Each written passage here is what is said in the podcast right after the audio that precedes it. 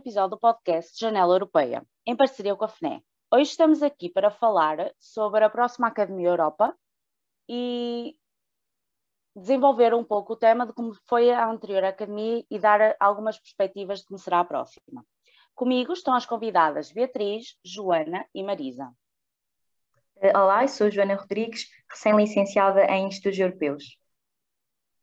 Olá, eu sou a Beatriz Coimbra, licenciada em Estudos Europeus.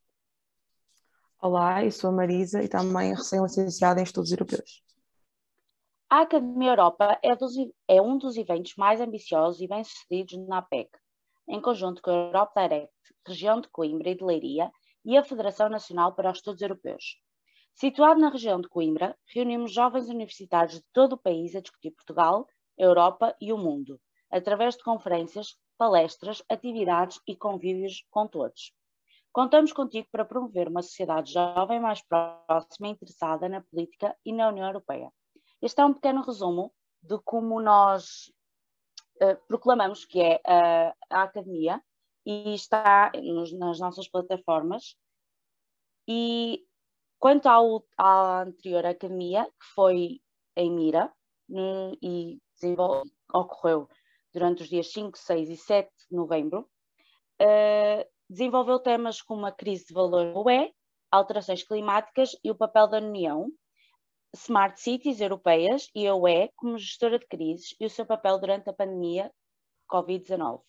Poderão rever o cartaz da anterior academia nas nossas plataformas digitais e hoje as nossas convidadas estão aqui para falar um pouco sobre a sua experiência uh, como foi o evento, o que acharam deste e a função que tiveram na academia e como tudo funcionou.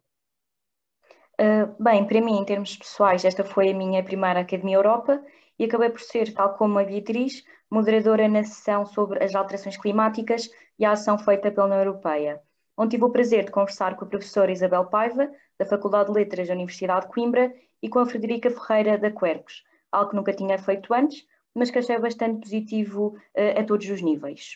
Durante o resto do evento, acabei por ter uh, outras funções, entre elas a gestão das redes uh, sociais, onde fui encarregue, juntamente com outras colegas minhas, de fotografar e filmar todas as, as sessões, para mais tarde recordarmos e publicarmos também nas nossas redes sociais, às quais vocês têm total acesso.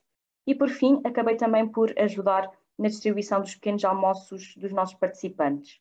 Ou seja, conseguimos perceber que foram três dias intensos, de muito trabalho e esforço, mas também de muita aprendizagem, onde foi possível conhecermos estudantes como nós, de outras licenciaturas, outras áreas de estudo, sendo assim possível debater e conversar com eles sobre diversos assuntos que dizem respeito à União Europeia e a todos nós.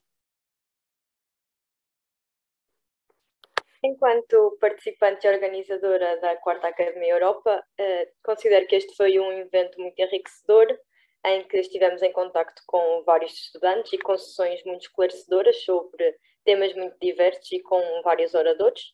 Eu fui moderadora da sessão A União Europeia como gestora de crises, com as professoras uh, Isabel Camisão e Ana Isabel Xavier. Foi a primeira vez que moderei uma, um painel numa academia e eu gostei muito. Uh, durante o evento, também fui responsável pela parte mais logística, de lidar e contactar com os participantes, uh, desacordar, distribuir refeições e ajudar nas várias atividades da Academia Europa. Esta iniciativa requer sempre muito trabalho prévio, de contacto com os vários oradores, com os participantes e com as várias entidades que nos ajudam.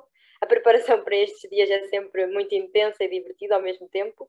Uh, e, e, isso ajuda-nos, uh, enquanto pessoas, a desenvolver capacidades de trabalho de equipa, de comunicação e de liderança, que serão uh, muito úteis para o nosso futuro. Esta também foi a minha primeira Academia Europa.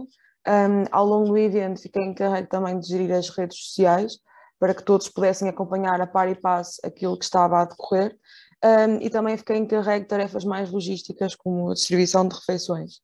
Um, ao longo dos vários dias, através de vários painéis a par da atualidade, discutimos a Europa e o mundo através de palestras, debates, atividades e convívios entre todos. Um, eu acho que este evento cumpriu totalmente aquilo a que se propôs, aproximar a vários níveis jovens universitários vindo de todo o país e colocá-los a debater os mais, as mais variadas uh, temáticas, sempre com foco na atualidade, uh, no presente e no futuro, para que este evento fosse o mais atual um, e real possível também.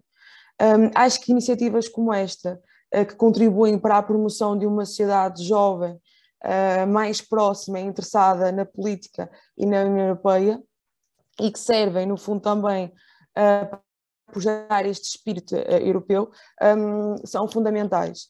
Um, aliás, acho que o envolvimento e participação dos jovens nestas temáticas é absolutamente indispensável, nomeadamente uh, para a saúde das democracias, e por isso acho também que nunca foi tão importante uh, sentar e, e, debater estes assuntos. Um, que somos a geração que tem o poder um, de mudar, e, e tal como disse a Joana, há pouco, se os assuntos dizem respeito à União Europeia, dizem respeito a todos. A próxima Academia Europa irá ser no Piódon, no município de Arganil, no próximo mês de novembro, nos dias 4, 5 e 6.